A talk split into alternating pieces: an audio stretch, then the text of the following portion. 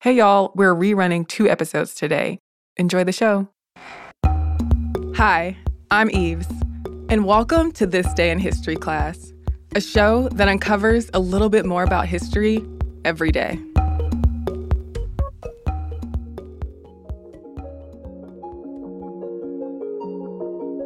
The day was May 8th, 1945. France was celebrating VE Day, or Victory in Europe Day, the day that the World War II allies formally accepted Nazi Germany's surrender. At the time, Algeria was a part of France and was known as French Algeria. During the war, many Algerians served with the French army, but unrest had been brewing in Algeria for months. The French responded to anti French and anti colonial sentiment with political, economic, and cultural pressures. This tension culminated on May 8, 1945, with an independence march in Sétif that turned into a massacre of Algerian people by the French army. At the time, the massacre was described as troubles in North Constantine, but thousands of Algerian people were killed during the weeks long period that the violence persisted. Before World War II, nationalists had begun organizing around Messali Hadj and Ferhat Abbas. Hadj was an Algerian nationalist who founded the Algerian People's Party, or PPA, a nationalist organization. And Abbas created a manifesto that called for Muslims' equal rights in Algeria, as well as an Algerian constitution and autonomous state federated with France.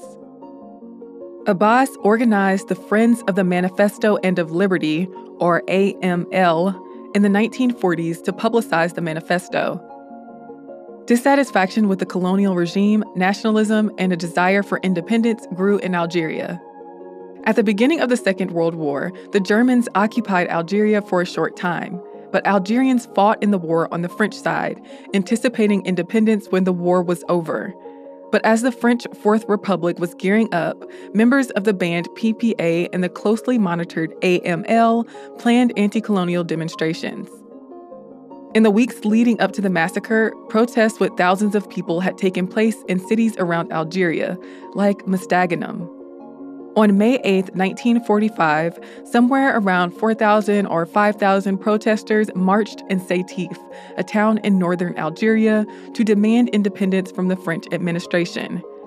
But around 9:15 in the morning, the demonstration in Sétif turned into a riot when the police tried to seize the Algerian flags, which were banned at the time, and nationalist signs that the protesters were holding. It's not clear who fired the first shot, but demonstrators and police were killed. Algerian Muslims killed French civilians. French Commander General Duval ordered troops to fire on the crowds, which were mostly unarmed. Saâl Bouzid, a boy who carried the Algerian flag, was among the first people to be shot and killed, and he became a martyr in the movement. Violence spread to surrounding areas. That afternoon in Guelma, a nearby town, people from the PPA carried out a peaceful demonstration waving the Algerian flag. One demonstrator was killed, and no French people died that day. But violence escalated. 12 Pieds Noirs, or Europeans who lived in Algeria during French rule, were killed over the next couple of days in Guelma.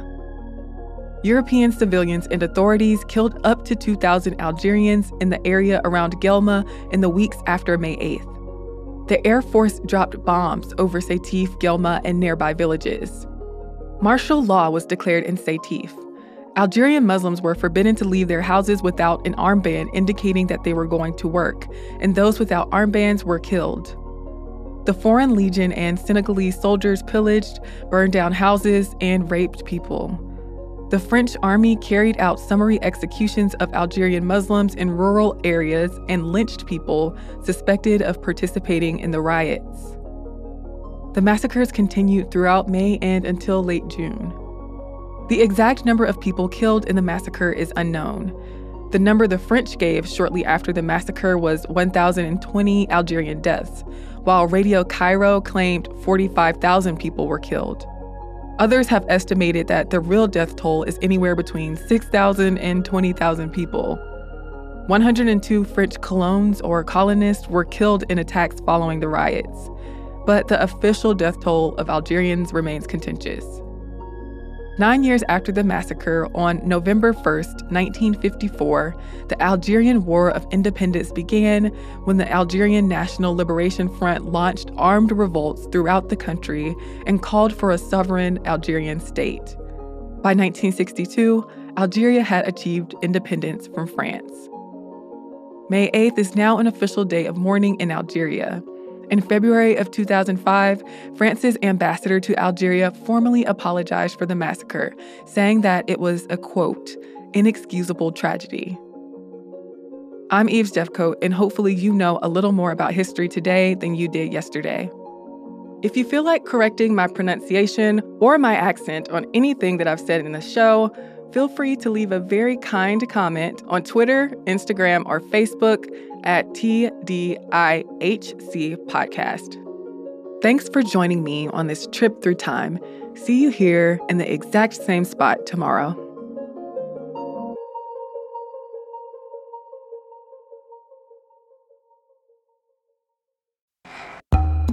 Hello, everyone. I'm Eves, and welcome to Day in History class, a podcast where the past becomes the present.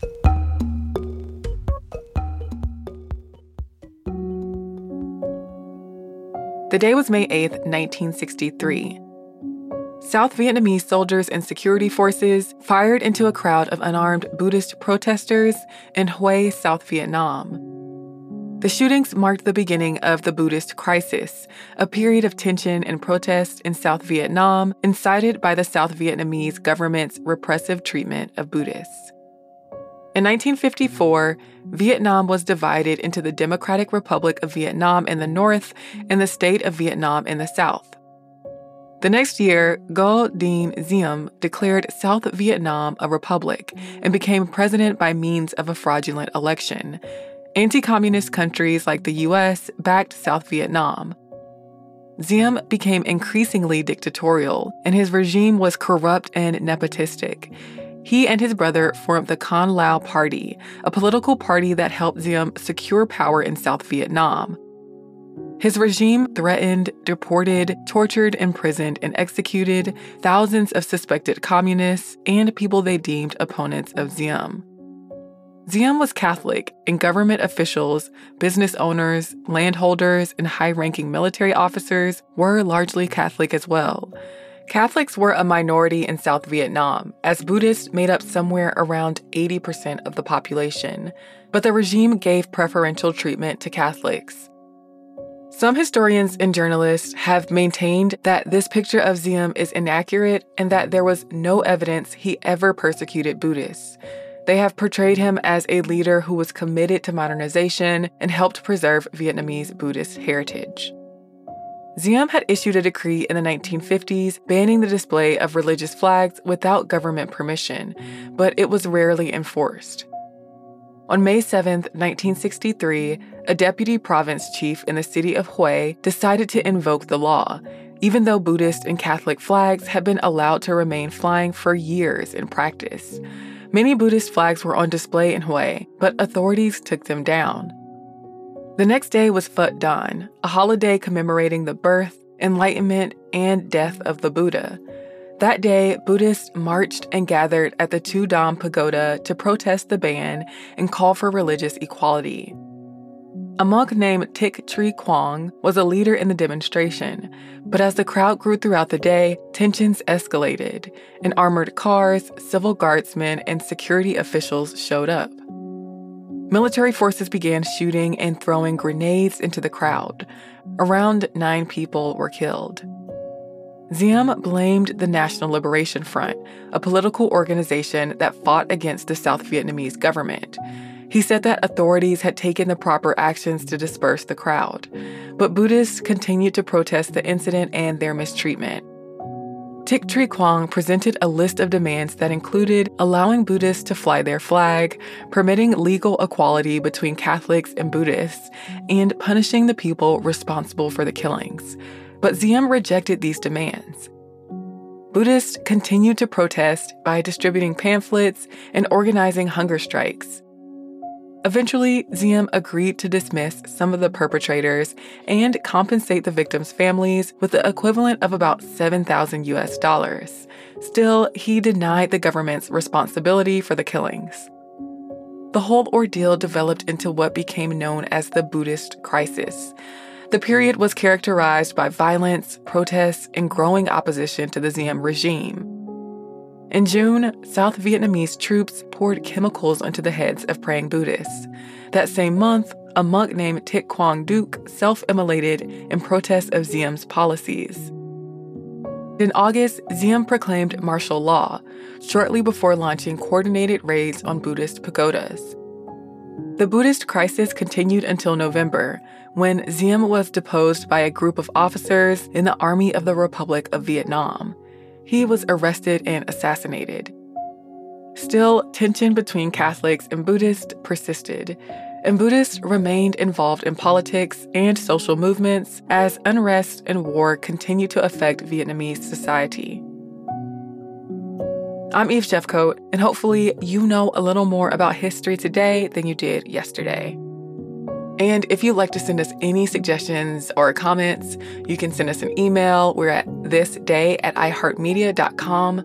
You can also follow us on Facebook, Twitter, or Instagram. We're at TDIHC Podcast. Thanks again for listening to the show, and we'll see you tomorrow.